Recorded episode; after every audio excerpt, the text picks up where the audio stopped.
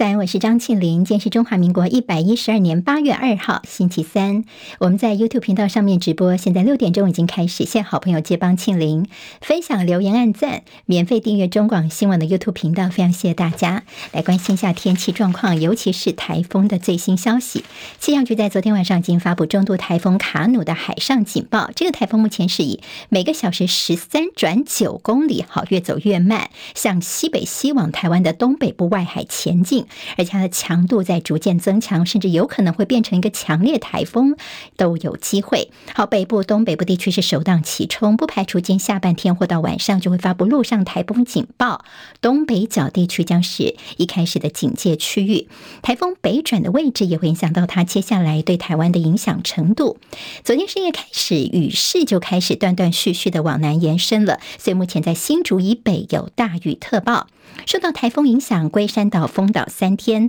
大道成烟火秀暂缓，而在共寮国际海洋音乐季也因此延期。目前人正在日本访问，将要回台湾的新北市长侯友谊深夜发文，他也穿上了熟悉的红背心，跟市府团队呢，即便人在日本，他也开了防台会议，岳阳的来掌握台风的最新动态。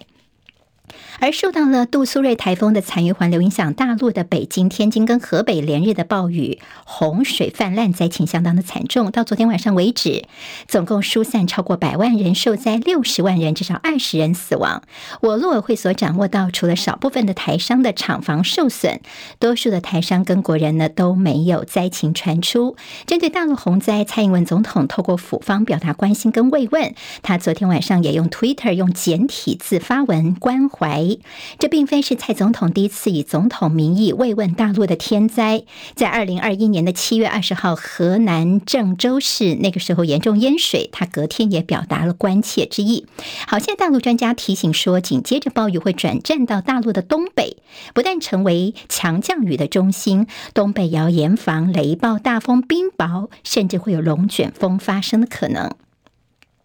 今天清晨收盘的美国股市，投资人在迎接企业财报周一些数据好坏参半的情况，还有美国的六月份的职缺空位数创两年多来的新低。美国指数今天多数是收黑了，只有道琼是一枝独秀，盘中曾经触及到十五个月来的新高点。收盘行情，道琼涨七十一点，收三万五千六百三十点；纳斯克指数跌六十二点，收一万四千两百八十三点；史坦普白指数跌十二点，收四千五百七十六点，费城半导体跌三点，收在三千八百五十八点。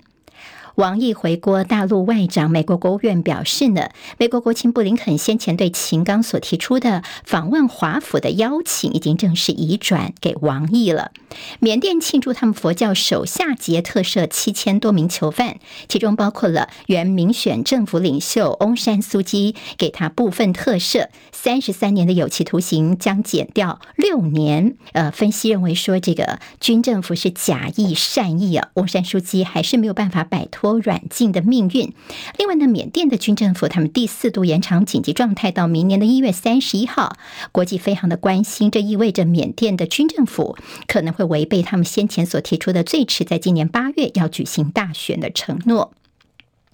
新北市林口 PC Home 的外租仓库，昨天晚上七点多大火，火势相当的猛烈，燃烧了将近两个小时，四间仓库还好人员当时都已经下班了。PC Home 强调订单不受影响。成都市大运桌球团体赛，中华男团昨天晚上零比三输给中国大陆队。好，我们是连续两届在这个项目当中银牌坐收，昨天进账了一银一铜，累计目前在市大运的总奖牌数是一金八银九铜。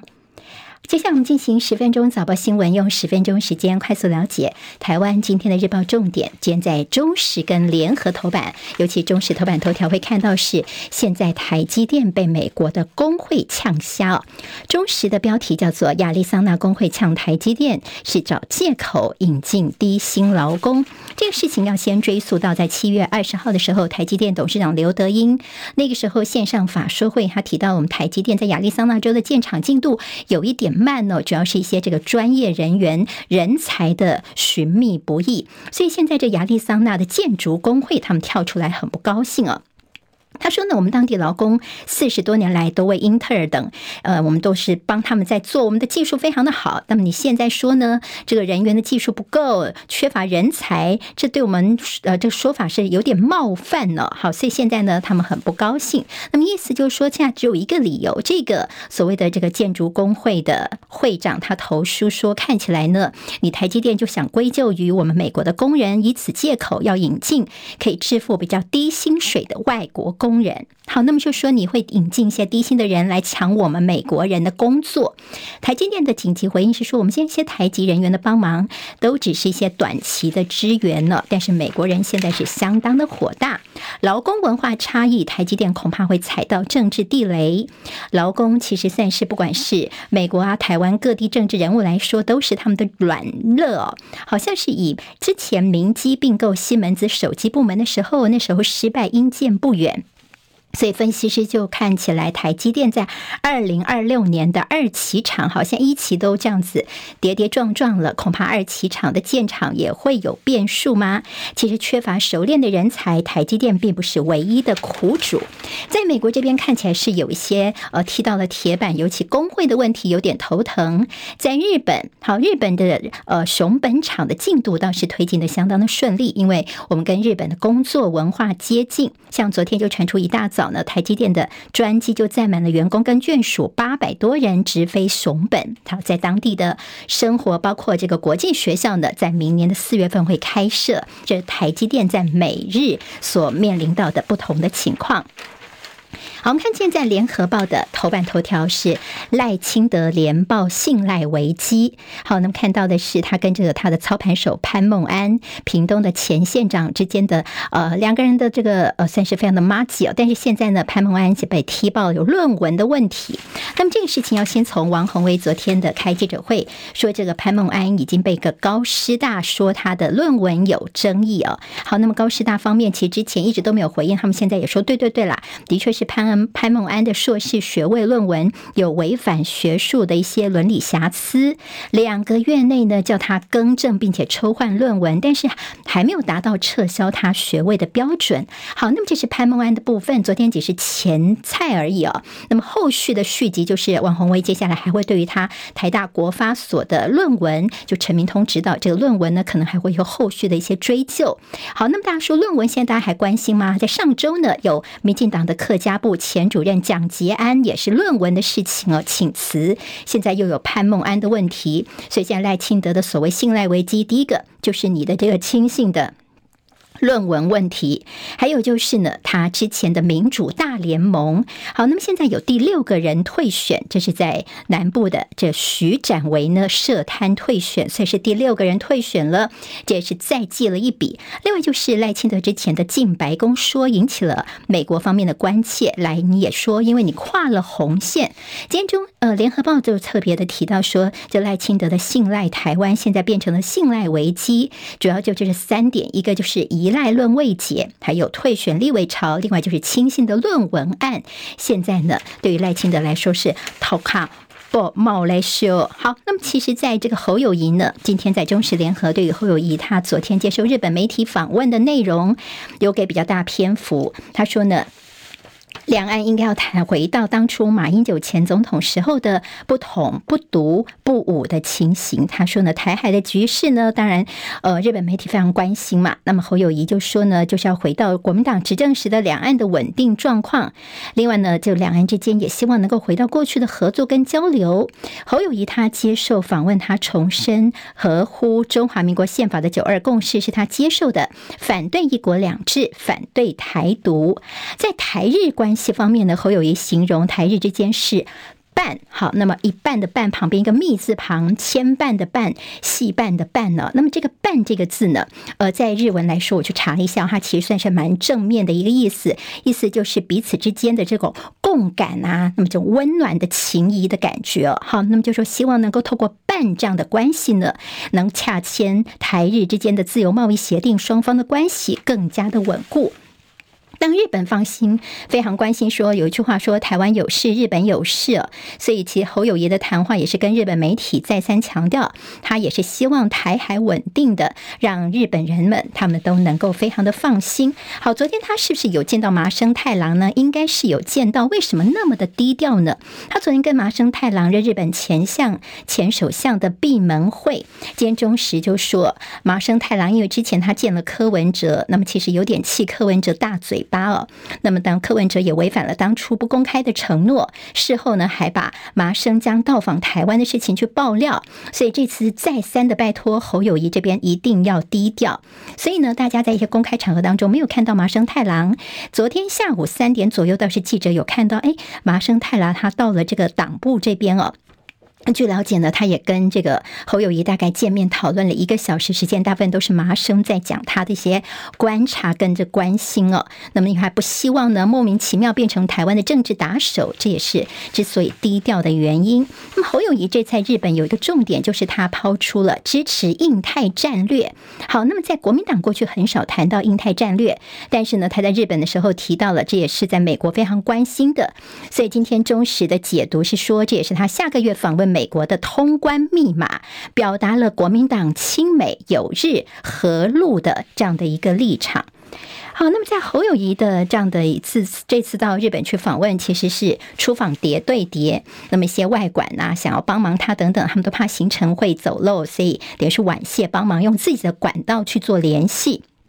侯友谊今天要回到台湾来，明天中午他会跟呃双北的小鸡们有个便当会，在侯友谊的竞选办公室，就是找这些小鸡们，大家来沟通沟通哦。好，昨天到网络上面讨论最多的就是在呃谢点玲他的退党之后，会不会有骨牌效应的？朱立伦他的谈话，他说就他们内参民调，好，侯友谊现在的民调起来了，已经超越了柯文哲，现在跟着赖清德的差距只差一点点了。好，这所谓的超柯感。赖，就朱立伦他所说的内参民调，当然他是口头讲一下，也没拿出一些呃，到底这个民调是怎么做出来。等一下他说是我们一些内参的数据了。那么看起来侯友谊的民调是有在上升嘛？今天在中时联合跟自由在这个部分呢都有所琢磨。那么朱立伦就说对了，在这个谢点玲退党之后呢，大概还剩下两三位议长有意见，其他人大多议长们都是说要支持侯友谊的。他也对谢点玲喊话说，希望他早一点。点点回来，